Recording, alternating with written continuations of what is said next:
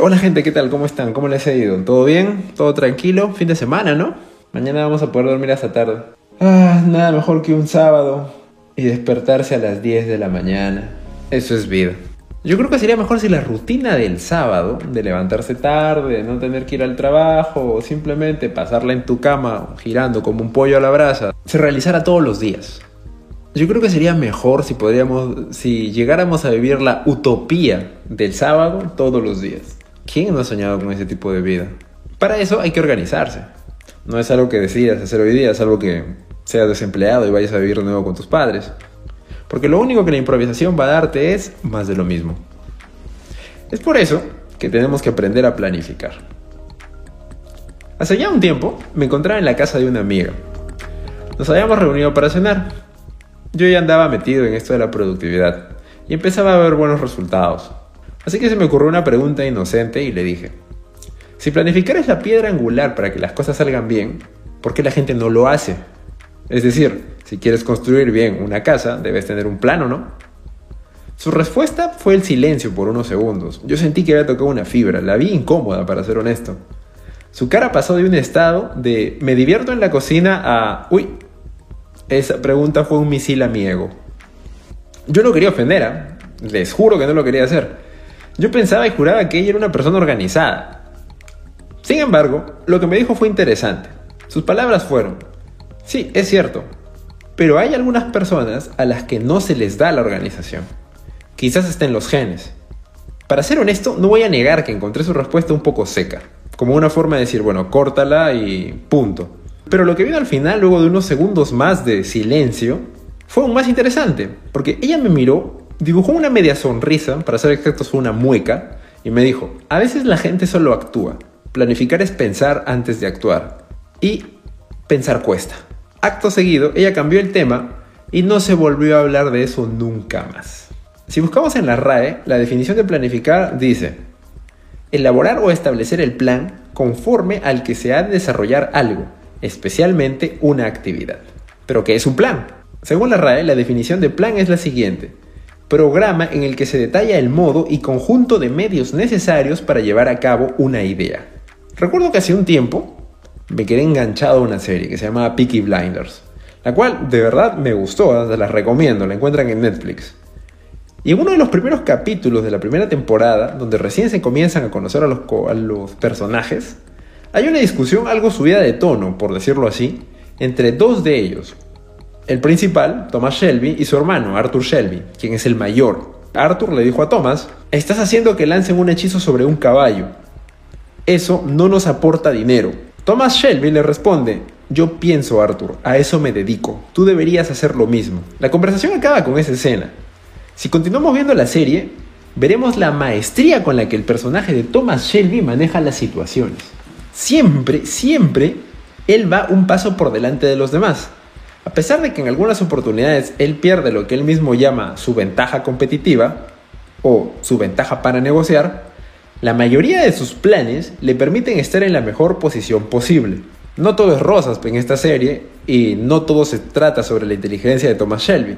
Pero si quieren saber más, no se los voy a spoilear, así que les invito a verla. La encuentran en Netflix. Entonces, recordemos que planificar no es perder el tiempo, como muchas personas creen. Planificar es como le define un autor, estar un paso por delante en la carrera de la vida. Pero si planificar es tan importante como parece ser, la pregunta más obvia es ¿por qué no le damos la importancia necesaria? Porque ¿cuántos planifican su día?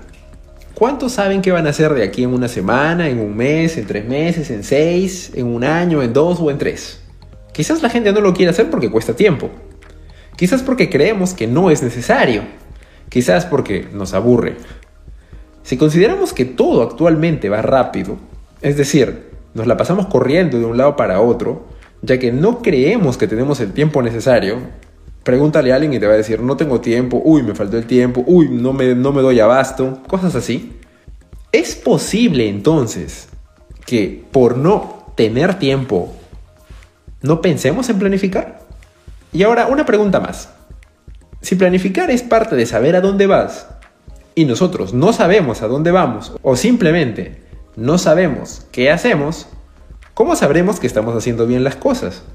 Yo recuerdo que cuando estaba haciendo mi doctorado, mi meta era escribir mi tesis en seis meses. Yo desarrollé un método específico para hacerlo.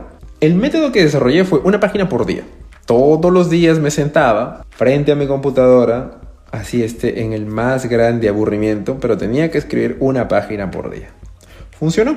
Y el hecho de poder medir mis progresos día a día me daba la ventaja de saber cómo avanzaba me daba la ventaja de saber decir, bueno, ayer escribí una página y media y antes de ayer creo que escribí una página y un cuarto y hoy he escrito una página y un cuarto, entonces ya son prácticamente dos páginas, hoy día no voy a escribir nada. Planificar no es solo una forma de organizar tu trabajo, sino también te permite saber cuánto has hecho, qué tal está, cómo va y qué tan próximo te encuentras a alcanzar tu meta. Si no, nos encontramos enfrente de lo que nos pasa siempre te dicen que tienes que escribir tu manuscrito, tus memorias o una monografía, lo comienzas a dejar, a dejar, a dejar y faltando una semana te encierras enfrente de tu computadora, no ves a nadie, desconectas el teléfono y solo estás escribe y escribe y escribe. El resultado, acabaste la monografía, obviamente que sí, pero no te dio tiempo de revisar, no te da el tiempo de corregir detalles, no te da el tiempo de que lo hagas como tú quieras hacerlo y de que lo hagas bien sobre todo. Y al final viene el sentimiento de debía haberlo hecho mejor, debía haberlo hecho de esta manera, debía haberlo hecho así, asá, asá.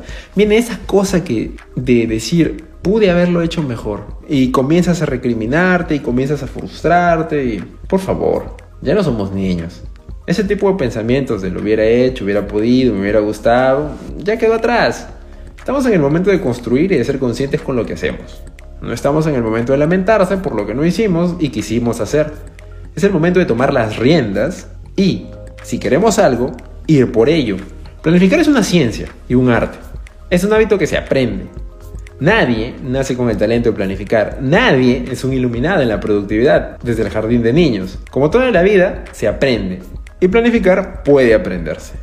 Según Brian Tracy, un escritor bestseller y todo un referente mundial sobre la organización y planificación, hay ciertos detalles que debemos tener en cuenta al momento de planificar. Así que, si estás escuchando este video, coge tu lapicero, agarra un papel y ponte a escribir lo que te voy a decir. Lo primero que debes hacer para hacer buenos planes es tener un objetivo claro. Así de simple, no hay más. No importa si es grande o pequeño, empieza por algo. Como decimos en este canal, si sabes a dónde vas, sabes qué camino tomar. No importa si tu camino es corto, no importa si tienes objetivos a un mes o una semana, lo, importante de esto es que sepas al menos qué vas a hacer. Cuando yo empecé en el mundo de la organización y la productividad, para ser honesto con ustedes, no tenía planes. De verdad, no los tenía. Mucho menos objetivos. Vivía el día a día. No tenía esa visión clara que he desarrollado con el tiempo de cómo hacer las cosas. Tampoco tenía una imagen clara de cómo me quería ver a dos o tres años. Seguía la manada. Sí, en algún momento tengo que comprar mi casa, en algún momento debo comprar un auto, en algún momento debo hacer esto, debo hacer aquello. Pero no tenía un deadline. No sabía, no, no era preciso con eso. Hasta que un día, como dicen, tocas fondo y me di cuenta de lo catastrófico que era. Porque dependía de lo que el mundo me daba y no de lo que yo quería. Tenía la idea de que algún día lo haría, pero no sabía qué día. Pequeño detalle, ¿verdad? En mi debut de la planificación, empecé con metas diarias. Me decía a mí mismo, hoy debo hacer esto y esto. Acabar este experimento, correr este script. Luego, conforme eso iba sucediendo, veía que empezaba a ganar tiempo. Y podía hacer más cosas. Es más, me sobraba el tiempo. Fue así que empecé a planificar no solo para un día, sino para una semana. Luego, cuando las semanas se hicieron cortas, para un mes. Y luego, para tres meses. Luego, cada seis después un año y ahora tengo planes a dos años. Increíble, ¿verdad? Y lo más importante de esto es que también tengo formas de evaluarlo. No es que simplemente hago esto y en dos años voy a ver cómo estoy. No, tengo una hoja de ruta que sigo y cada seis meses me tomo el tiempo de decir, ok, tenía que hacer esto en este tiempo, ¿cómo voy? ¿Qué tan productivo fui? ¿Qué me faltó? ¿Qué debo mejorar? Así voy midiendo mis logros paso a paso. Si quieres iniciarte en el arte de planificar, todo comienza con un objetivo, así que debes tenerlo claro. No importa si es grande o pequeño, no importa si es para el día, solo ten uno y empieza ya. Paso número 2. Escribe tus metas en un papel. Puede parecer tonto o incluso absurdo. Cómo escribir las notas en un papel va a ayudarnos. Pero créeme, funciona. Es diferente que tengas una idea en mente a la que le puedes dar vuelta cuando se te antoja. Mientras comes, mientras estás en el baño, mientras tomas la ducha, no importa. Pero cuando escribes tus metas es diferente. Ya estás empezando a materializar las cosas. Puedes ponerlo como título en una hoja y vas a entender cuando lo veas, que esa hoja está vacía y tienes que llenarla con algo. Ese es el punto. Mientras la idea está en tu cabeza, le puedes dar vueltas cuando quieras. La puedes considerar importante o no. Puede ocuparte un minuto o toda una noche. Cuando la pongas en un papel, te vas a dar cuenta que hay cosas que hacer para que eso suceda. No estamos hablando de solo anotar, estamos hablando de empezar a hacer y escribir, ya que este es el primer paso para materializar tus ideas y para pasar de las ideas a la concretización de las mismas. Paso número 3. Ponte una fecha límite. Esto se explica mejor con una historia. Recuerdo que durante los primeros meses de mi residencia, cuando estaba cuando comencé como patólogo, mi jefe me dijo, "Lucho, vas a tener que hacer una rotación en el Instituto de Medicina Legal." Así que ve preparando todo. Eso fue a la mitad del mes de junio, si bien recuerdo. Fue una conversación de pasillo, como dice. Yo me dije a mí mismo, bueno, empezaré a ver eso luego. Como solo me dijeron que debía hacer esa rotación y nunca me dijeron cuándo, no le tomé mucha importancia. Pensé incluso que en una semana alguien lo iba a olvidar. Entonces dije, bueno, voy a tomar esa conversación como ventaja, voy a aprovecharla, voy a ver qué se necesita y ya cuando me lo digan lo tendré. Los días pasaron y casi al final del mes, el día 26, mi jefe me dijo, ¿lo tienes todo listo? El otro mes te vas, ¿no? Y yo dije, eh, eh, espere, ¿es una broma? Recuerdo que mi, respuesta no le gustó porque su cara me lo dijo. Él continuó diciendo, debes salir a hacer tu rotación el otro mes. Yo te dije, punto. Yo contraargumenté, le digo, pero Doc, nunca me dijo qué fecha ni cuándo. Él me respondió, bueno, se supone que era para el otro mes, ¿no? ¿Qué podemos aprender de esto? Sin fechas límites, no podemos avanzar. Una fecha límite es capital en lo que respecta a la organización y planificación, porque te permite saber cuándo debes tener el resultado. Sea bueno o malo, estés al 100% o al 90%, pero gracias a eso puedes comenzar a trazar tu objetivo de manera que día a día hagas algo para que al llegar tu fecha límite lo tengas todo hecho. Regresando a mi historia, sabiendo que tenía solo cuatro días para poder concretar mi rotación en el Instituto de Medicina Legal, tuve que correr por todo Lima. Taxi de un lado para otro, tomando el metro. No fue fácil, porque tuve que correr solicitudes, tuve que ir a visitar a muchas personas. Debo decir que casi no lo conseguí, pero finalmente empecé una rotación con una semana de retraso, teniendo que hacer sobre tiempo los fines de semana para cubrir la semana perdida. Todo ese apuro y ajetreo en hacer las cosas, solo por hacerlas o solo por cumplir, créanme, no vale la pena.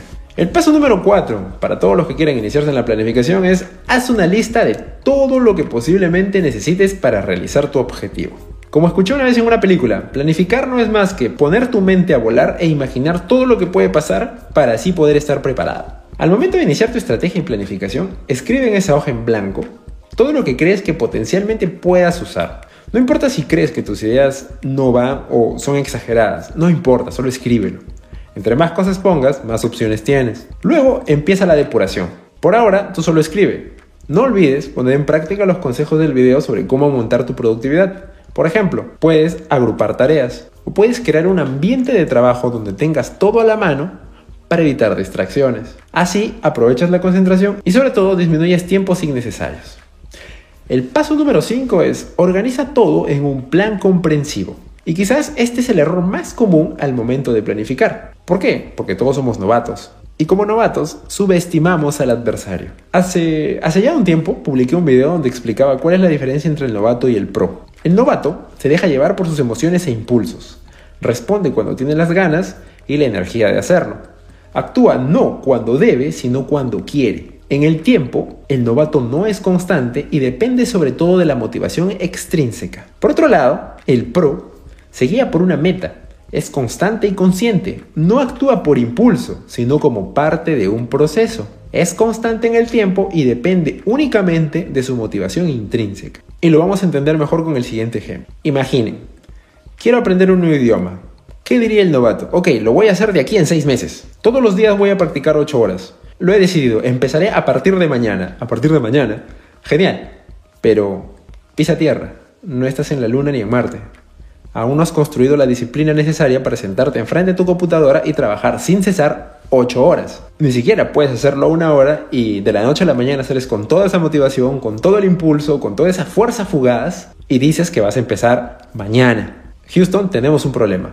¿Qué haría un pro? El pro diría lo siguiente, mi objetivo, aprender el lenguaje. Imaginemos el japonés. ¿Cuánto tiempo tengo para hacerlo? Un año. Comencé el 20 de enero del 2022, debo acabar el 20 de enero del 2023. ¿Qué necesito para aprender este lenguaje? Primero la pronunciación, después la escritura, la gramática y la comprensión. ¿Qué busco para hacer esto? 1. Fuentes gratuitas, tutoriales en YouTube. 2. Aplicaciones para aprender japonés en línea. Puedes usar Duolingo o Rosetta Stone. ¿Cómo aprendo la gramática? Libros para aprender japonés. ¿Dónde los compro? Puede ser por Amazon o puedes descargarlos gratis en Internet. ¿Qué más necesito? Un cuaderno de 300 hojas para comenzar a dibujar todos los caracteres. ¿Cómo practico mi pronunciación? Necesito aplicaciones en línea o hablar con amigos japoneses. ¿Alguna aplicación en línea que conozca? Tandem. ¿Cómo practicar la escucha y la comprensión? Puedo ver series online. Entonces, comenzando a organizar todo. ¿Cuántas horas esta persona trabaja al día? Tiene un trabajo de 8 horas desde las 9 de la mañana hasta las 5 de la tarde. ¿Cuánto tiempo piensa destinarle a aprender japonés? Una hora al día, a partir de las 19 horas. Los lunes, nuestro pro va a utilizar apps, ya sea Duolingo o Rosetta Stone, una hora. Los martes, videos en YouTube, una hora. Los miércoles, va a ver animes, una hora. Los jueves, práctica de conversación en tandem. Y los viernes, se repite el proceso del lunes. El sábado, en una hora diferente, cuando más le convenga, se repite el proceso del martes. El domingo es igual al sábado o puede hacer un repaso general de todo lo que ha aprendido durante la semana. ¿En dónde practicar? Sala de estudios de su casa o encerrado en su propio cuarto. ¿Cuándo es su primera evaluación? En tres meses. Exámenes en internet que son gratuitos o exámenes en tándem por los cuales tiene que pagar creo que 10 dólares o algo así. O una pequeña conversación fluida con un hablante nativo en tándem también. Corrección de puntos débiles después de los tres meses. Puedes agregar más detalles de acuerdo a tus horarios o tus necesidades. Puedes ser flexible con él, no una hora, quizás 45 minutos o 30 minutos, quizás una hora 30 o una hora 15. Lo que quiero que entiendan es que no se trata de hacer todo de la noche a la mañana. Es una serie de pequeños pasos que al final, cuando se suman, obtienes un resultado enorme. Esto ha sido todo por hoy. Espero que les haya gustado el video. Si fue así, dale un like, comenta, comparte y suscríbete. Nos vemos a la próxima. Hasta luego.